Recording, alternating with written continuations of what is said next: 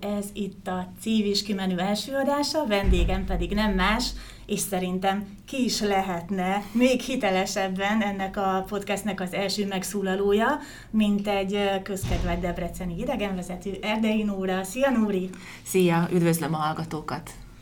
Nagyon sok kérdésem van a mai napon hozzá, de ez a műsor um, elsősorban arra a tematikára épül, hogy Debrecenben minden, ami látnivaló, hallanivaló, néznivaló és visszaemlékezni való bemutassa, akár programokon, akár visszaemlékezéseken, vagy visszatekintéseken keresztül, és um, elsősorban, amikor megláttam a legközelebbi programotokat, a Past and Future sétát, illetve annak a Facebookos megjelenését, akkor jutott eszembe, hogy hogy mennyi mindent nem tudok még mindig a saját városomról, úgyhogy 46 éve itt élek, és hogy amikor hírt adok, vagy, vagy megtudok valamelyik tematikus sétáról Debrecenben, akkor tulajdonképpen, vagy bármelyik kulturális sétáról, mert a Szabó Magda emléksétán is úgy jártam, hogy azt hittem, hogy mindent tudok, és körülbelül ámultam, mint egy gyerek, aki, aki először jár a fővárosban. Mit kell tudni erről a következő alkalmatokról? Hát mielőtt arra rátérek, azért hadd köszönjem meg ezt a lehetőséget, hogy először én szólalhatok meg, ez, ez nagyon megtisztelő is hát feldobta a labdát, úgyhogy picit így meg is hatudtam. A másik, amire reflektálnék, még mielőtt erre a sétára rátérnék, hogy nem csak te vagy úgy, hogy újra meg újra rájössz, hogy nem ismered a várost, hanem hidd el, hogy én is. Én 45 éve most már lassan, hogy én is itt élek, és mindig el szoktam mondani, hogy nap mint nap majd, hogy nem ugyanazokon az utcákon sétálok, én abszolút belvárosi lány vagyok egyébként, de minden nap van, amire rácsodálkozok, és azok a séták, amiket én meg szoktam hirdetni, azok nekem is egyfajta kihívást jelentenek, hogy én is még jobban utána nézzek, hogy mi van körülöttem, és mindig rájövök, hogy úristen, ezt sem tudtam.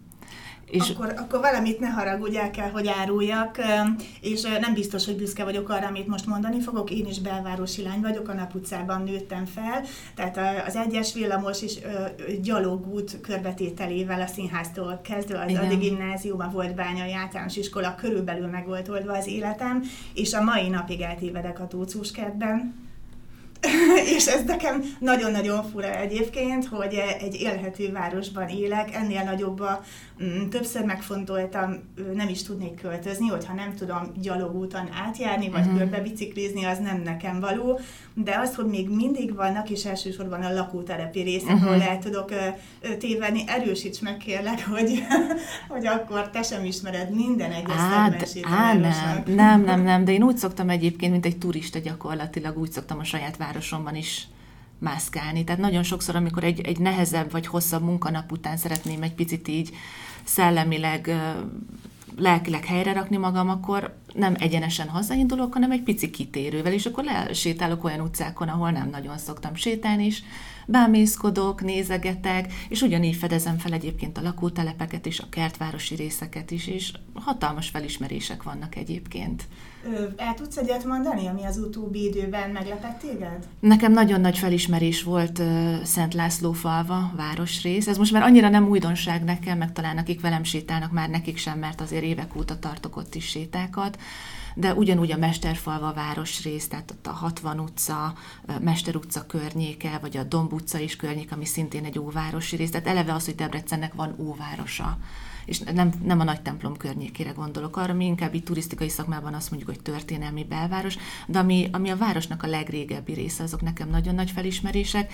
Én nagyon szeretem egyébként a lakótelepeket is, egyrészt azért, mert oda születtem, tehát az életem első néhány évét én a Vénkertben töltöttem, de egy tócóskert, egy homokkert, a csapókertet is nagyon szeretem, a falóger városrészt, és akkor még egy csomó van, ahol nem is jártam, de ezek nekem ilyen, ilyen ugye én abszolút belvárosi lány vagyok, tehát ez a klasszikus, gangos belvárosi bérház, majd esetleg, hogyha szóba kerül, akkor arról is mesélek, mert ahol lakom konkrétan, meg ahol a családom több mint 60 évvel lakik, annak a lakásnak is egy külön sztoria van, meg magának az utcának is, tehát én ilyen közegből jövök, és elsétálni, vagy sétálgatni, barangolni egy csapókertben, vagy akár egy homokkertben, nekem az hatalmas élmény. Tehát nem, én mindig azt szoktam mondani, hogy a Covid ebből a szempontból egy nagyon jó időszak volt, és én próbáltam akkor a, hát úgymond követőimet, vagy barátaimat, ismerőseimet arra biztatni, hogy turistáskodjunk otthon. Tehát, hogy amikor korlátozva volt, hogy, hogy utazzunk, tehát nem lehetett elhagyni mondjuk az országot,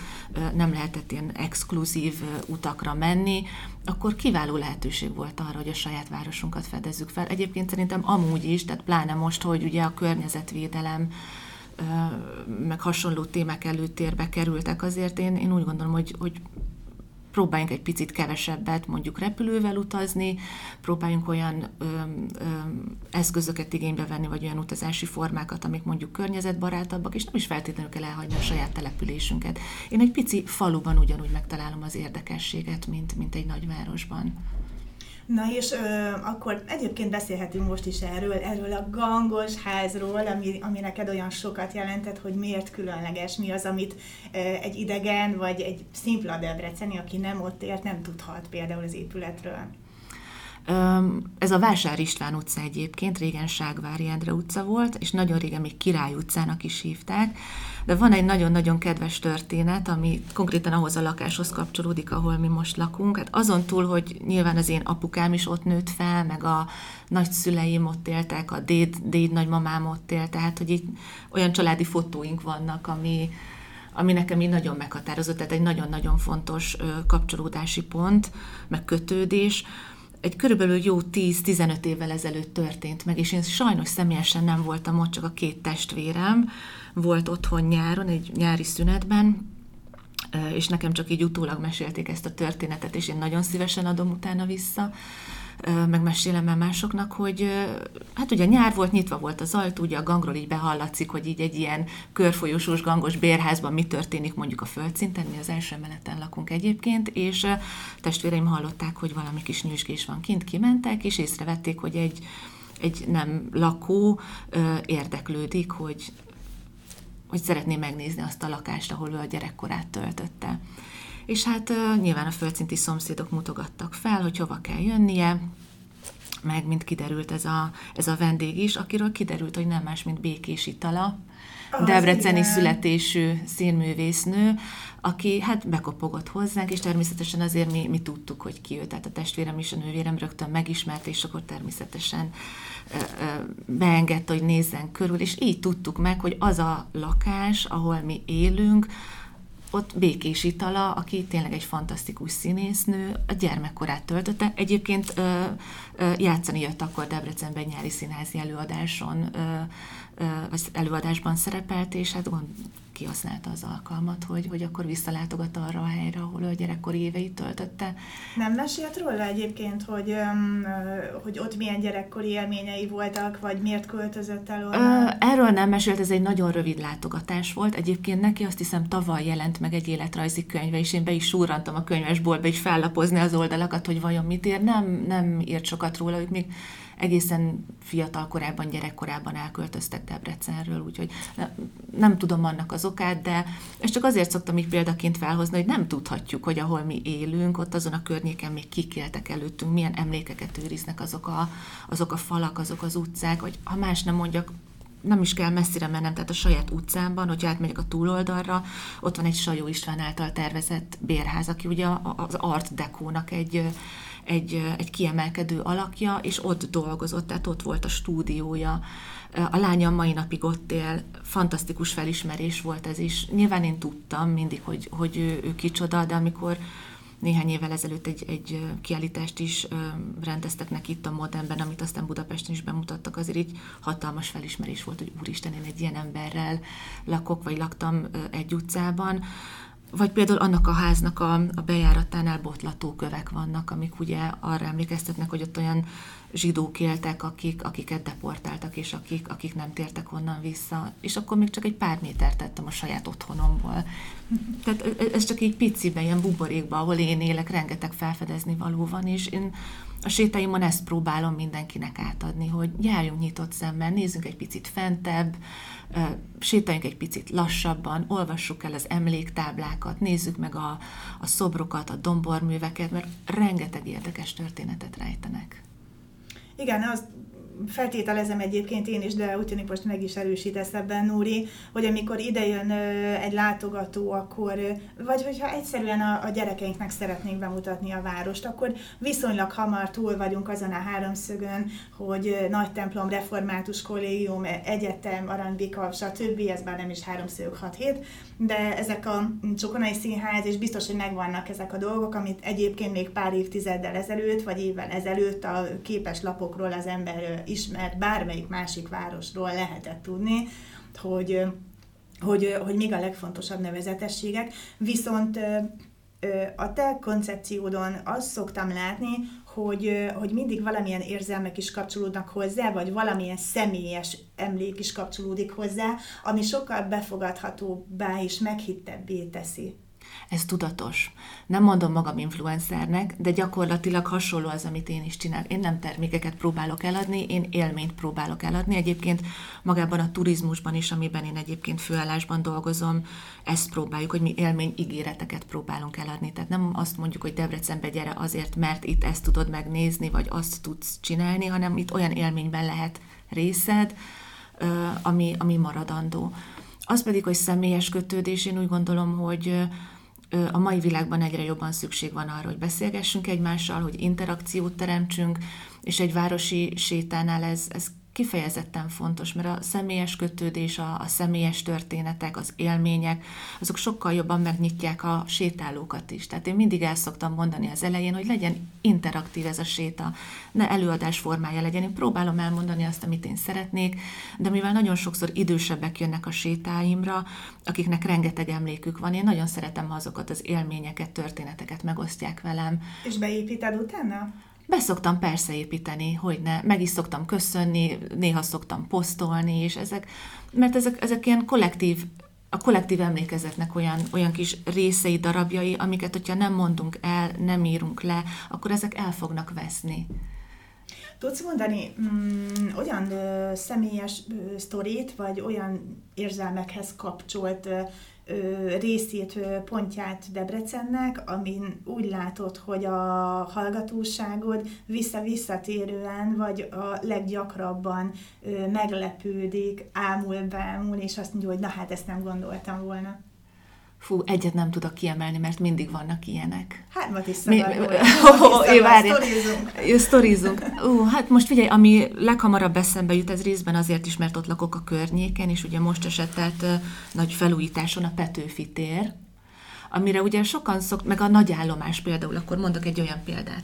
Nagyállomás, és nagyon sokszor rá szokták azt, vagy szokták azt mondani rá, hogy nem szép, csúnya, nem egy barátságos környéke a városnak, nyilván ezt részben osztom, viszont én nagyon szeretem a nagyállomást, tehát hogyha ott is kicsit nyitottabb szemmel járunk, akkor csodákat fedezhetünk fel, azokat a hatalmas nagy képeket, vagy a, a márványban ott lévő régi ilyen emlékeket, és nem tudom, mennyire tudjátok, vagy a hallgatóság mennyire tudja, de a Petőfi térnek is nagyon érdekes a története. Tehát, hogyha visszagondolunk arra, vagy visszakeressük, hogy 1944 előtt, amikor a bombázások szinte mindent letaroltak ott, akkor egy hatalmas nagy zsinagóga állt ott, egy nagyon patinás royal szálló állt ott, egy, egy mediterrán park állt ott. Nagyon sok vendégem még, még, még emlékszik arra, hogy milyen volt, amikor az 50-es évek végén, 60-as évek elején még állt ott a zsinagóga, ami gyakorlatilag méreteiben, patinájában a református nagy templomhoz volt mérhető. És amiket én mondjuk ilyen szakkönyvek vagy történelemkönyvek lapjairól olvasok, arról másnak emléke van, és ez, ez, ez fantasztikus élmény. Neked mennyire megterhelő vagy, vagy optimista érzés azt tapasztalni és megélni, hogy változik a város, hogy változik az arculata, hogy a múltból például, amit te tudsz, hogy, hogy ilyen csodálatos zsinagógánk állt a, a Petőfi téren, vagy a, a szálloda, mm, ezek után változásokat hogyan élsz meg? Oké, okay, hogy újulnak meg tereink. Én itt most se pro, se kontra nem szeretnék érvelni, mert a, a, a városnak meg kell újulnia, vannak objektív okai, de, de milyen érzéses számodra mm, szakmailag látni vagy tapasztalni? Én úgy gondolom, hogy ez hozzátartozik egy város evolúciójához. Ez mindig is így volt, és mindig is így lesz. Az, hogy most visszasírjuk mondjuk ezeket a patinás szállodákat, nyilván szép volt, de én úgy gondolom, hogy ebben sokszor már egyfajta ilyen kis, hát nem is tudom, hogy régen minden jobb volt, nem biztos. Nem biztos. Nagyon sok olyan épület, amiket ma már mutogatunk, például a piac utcán, azok a gyönyörű szép több emeletes paloták vagy épületek, amik a századfordulón vagy a 20. század legelején épültek, azoknak a helyén is régen civis házak álltak, amiket a nagy befektetők úgy döntöttek, hogy ledózerolnak, és a helyére befektetési céllal emelnek többszintes palotákat. Ugyanilyen épület például a Kossuth utca, Piac utca sarkán az a gyönyörű szép rózsaszín sarok palota, Igen. amit a Rimanóci Kálmán tervezett. Amit a gyerekeim Barbie palotának. Barbie palota, én emlékszem még egyébként arra, amikor hát nagyon régen felújították, és ugye rózsaszínre lefestették, és akkor az ilyen, hát ilyen kisebb közfelháborodást keltett Debrecen, vagy rózsaszín palota Debrecen főutcáján, de hát ma már azt az épületet is úgy mutogatjuk, hogy milyen szép, és akkor visszaidézi a század elős békebeli időket, de hogyha ott is picit így utána járunk, azért annak az épületnek a helyén is több épület volt régen. Tehát Gondoljunk bele, hogy akkor milyen lehetett, amikor azokat az épületeket lebontották és a helyére újat építettek. Lehet, hogy akkor azoknak a helyieknek is egy ilyen keserű szájéz volt, hogy hova tűnnek azok a régi épületek. Tehát én ezt csak arra felmondom példaként, hogy én nagyon sajnálom nyilvánvalóan a régi civis házakat, amiket egymás után bontanak le Debrecenben, mert én úgy érzem, hogy, hogy ezek a régi civis házak őrzik azt a fajta karakterét a városnak, amit viszont nem fogunk tudni visszahozni, hogyha ezek, ezek eltűnnek. Tehát azt, azt a részét én, én nagyon-nagyon sajnálom. Ezzel együtt úgy gondolom, hogy ez tényleg a város evolúciójához hozzátartozik, hogy háború, természeti katasztrófák, egyszerűen egy ilyen természetes folyamat, hogy elévülnek épületek, újakat építünk, ez, ez egy város velejárója. Nyilván vannak épületek, amiket jobban sajnálok, hogyha mondjuk eltűnnének, de van, ami meg egy, egy ilyen természetes szelekció, hogy, hogy, hogy eltűnik és a helyére újat építenek. Erről most egyébként a Ligettér jutott eszembe, uh-huh. Ö, ott hát épület éppen nincsen, vagyis uh-huh. a lakóépületek, amelyek ezt a gyönyörű uh-huh. parkot övezik, hogy ha jól tudom, az is egykor egy tó volt.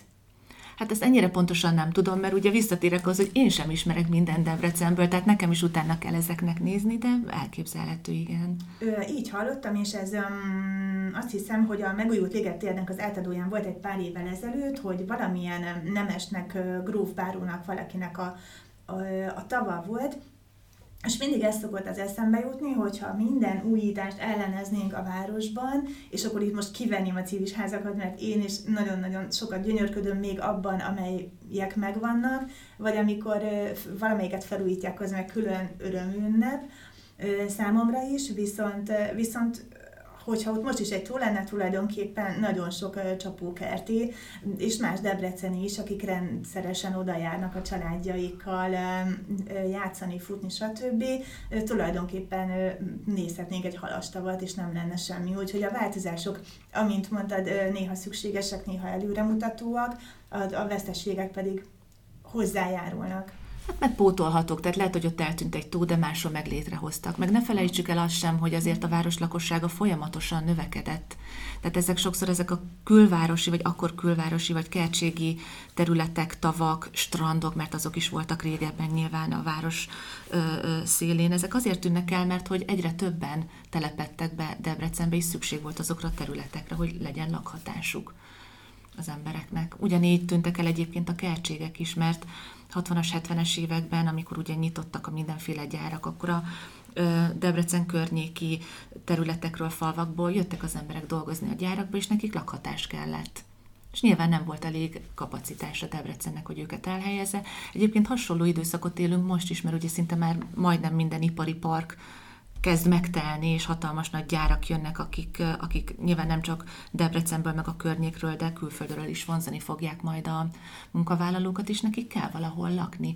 De ezzel együtt én úgy gondolom, hogy talán a város nagyon jó úton halad, hogy, hogy mégis megőrizze ezt az élhető jellegét, és, és olyan rekreációs helyek is születnek, vagy megújulnak, hogy ezeknek az embereknek, akik itt élnek, vagy akik rövidebb, hosszabb ideig ideje költöznek, azok, azok jól érezzék magukat.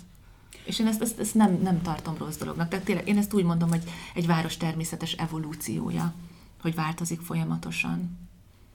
A, azok, az imént említetted, de egyébként valamelyik bemutatkozásodban olvastam is, Nóri, hogy olyanok számára is bemutatott Debrecent, akik ide költöznek. És az merült fel bennem, hogy ha én egy idegen városban költözöm, akkor nem szeretném el, és itt most nem a hivatásod fontosságát, vagy ennek a részének a fontosságát kérdőjelezem meg, mert valószínűleg nem gondolom jól, hogy, hogy nem szeretném én felfedezni.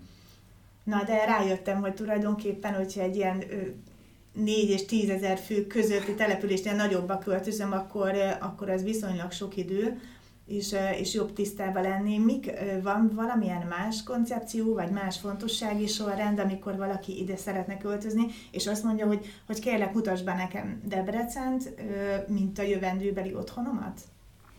Ilyen is szokott lenni. Én amikor ezt a kis vállalkozást elindítottam, hát most már egy ilyen hat évvel ezelőtt, azért is választottam ezt a nevet a a, hát nem is a vállalkozásnak, hanem ahogy például közösségi médiában vagy az interneten megtalálható vagyok, hogy Explore Debrecen with a local by your side. Tehát, hogy fedezd fel Debrecent egy, egy helyi segítségével, mert, mert már akkor tapasztaltam, hogy nagyon sok külföldi érkezik Debrecenbe, szabadidős turisztikai céllal, sok expat is jön, akik ugye több évre költöznek ide, hogy itt dolgozzanak, illetve nagyon so, egyre több külföldi egyetemista van a városban, és én először őket lőttem be ilyen célközönségemnek, hogy akkor amíg itt tartózkodnak, addig nem is az, hogy helyettük mutassam be a várost, vagy nekik mutassam be a várost, hanem hogy megmutassam nekik azokat a helyeket, ahova érdemes elmenniük szabadidejükben hogy hol lehet igazán jó kávét inni, mert nem biztos, hogy az a legjobb hely, amiben először belebotlanak, uh-huh. hogy otthonosabban érezzék magukat itt. Aztán rájöttem, hogy nagyon nagy igény van a magyar turisták részéről is, osztálykirándulók, nyugdíjas csoportok, és még a helyiek részéről is, hogy felfedezzék a várost. Mert Debrecen nem egy olyan település, ami nagyon könnyen adja magát turisztikai szempontból. Ugye vannak, amiket te is említettél, a jól ismert nevezetességek, amik régen is, meg azért még a mai napig ott vannak a képeslapokon, de azokat sem feltétlenül ismerik az emberek. Tehát még mindig vannak például olyanok Debrecenben, fiatalok, akik például nem jártak még a Református Kollégium nagykönyvtárában, akik nem látták még mondjuk a munkácsi trilógiát, akik nem voltak még bent a református nagy templomban, nem csodálták meg a belvárost a két torony közti panorámajárdáról, amiről úgy gondolnánk, hogy egyébként alap, és mindenkinek már ki van pipálva, hogy ezeket már persze látták. Nem. Nem. Nem. Akkor... Tehát itt kell kezdeni, uh-huh. és utána, uh, utána több rétegét is fel lehet fedni a városnak, mert az igazi debreceni karakter, az picit megfoghatatlanabb, az nem, nem fog úgy hozzád szólni, vagy egy turista, turistát nem fog úgy megszólítani, hogyha csak végig sétál a piac utcán, azt fel kell fedezni, mert azok ott vannak a falak mögött, ezek a történetek. Tehát Debrecennek a karaktere nagy részt nem csak az épített örökségében, de a történeteiben, a, a szellemi, kulturális örökségében rejlik, és azt meg nem fogod tudni csak úgy magadtól könnyen felfedezni. Én ehhez kínálok egyfajta segítséget. És akkor viszont egy olyan dimenziója tárul fel szerintem Debrecennek, ami, ami, amitől egy picit másképp látod a várost utána, és hogy fú, de jó, ezt élhetik meg majd azok is, akik a hétvégén kapcsolódnak vagy, vagy csatlakoznak a, a sétátókhoz? Mit kell erről tudni? Igen, a Future of Debrecennel tavaly kezdődött el egy együttműködésem. Én nagyon szeretek mindig olyan emberekkel együtt dolgozni, olyanokkal együtt tartani sétákat, akik teljesen más területen dolgoznak, mint én. Tehát én ebben az interdisziplináris együttműködésben én nagyon-nagyon hiszek. Ennek ennek jegyében szoktam például Harangi Attilával, építéssel közös sétákat tartani, vagy Löki Viktorral, aki azon túl, hogy a város utcáit fotózza egyébként biológus, vagy Váradi Zolival, aki a természettár vezetője és a Future of Debrecennek is egy oszlopos tagja. Tehát akik teljesen más területen dolgoznak, de tudjuk egymás munkáját, vagy a, a saját tudásunkat a másik tudásával, ismereteivel bővíteni, és ez, ez még nagyobb élményt ad mondjuk egy egy, sétáló számára. Most például, amit május 21-én fogunk majd tartani, ez, ez, ez szintén egy nagyon kis pici részére koncentrál a városnak, a Szent Anna utca és a környéke. De ott is szerintem egy másfél-két órán keresztül fogunk tudni majd bandukolni, vagy barangolni, annak ellenére, hogy így kilométerben szerintem egy két-három kilométer maximum, amit be fogunk járni, de ott annyi mindenről lehet beszélni, tehát hogyha végig sétálsz ott, vagy így próbálsz visszaemlékezni, hogy milyen a Szent Anna utca vagy a Varga utca, hatalmas fák vannak ott. Igen. Tehát ilyen égig érő fák vannak, amiről nyilván majd Váradi Zoli fog tudni picit bővebben ö, mesélni, vagy hogy miért hívják Varga utcának, Tímár utcának. Ki volt az a vígkedvű, vígkedvű Mihály? Miért éppen Schumann utca? Hogy kapcsolódik az Debrecenhez? De ha már Bulgária, akkor bolgár kertészet. Sőt, most tudtam meg nem olyan régen az új Judittól, aki a debreceni sörfőzdéket kutatta, hogy ott a, a Vígkedvű Mihály utca környékén egy, egy sörfőzde működött. Tehát, hogy így, amit említettem neked, hogy én is folyamatosan fedezem fel a városnak azokat a mélységeit, amik, amiktől még jobban megkedvelem a várost, még jobban szeretem. Nyilván eddig is szerettem, részben természetesen, vagy nagy részt a családomnak köszönhetően, meg a gyökereimnek köszönhetően, de, minél többet tudok a városról, annál jobban beleszeretek, ha lehet ilyet mondani.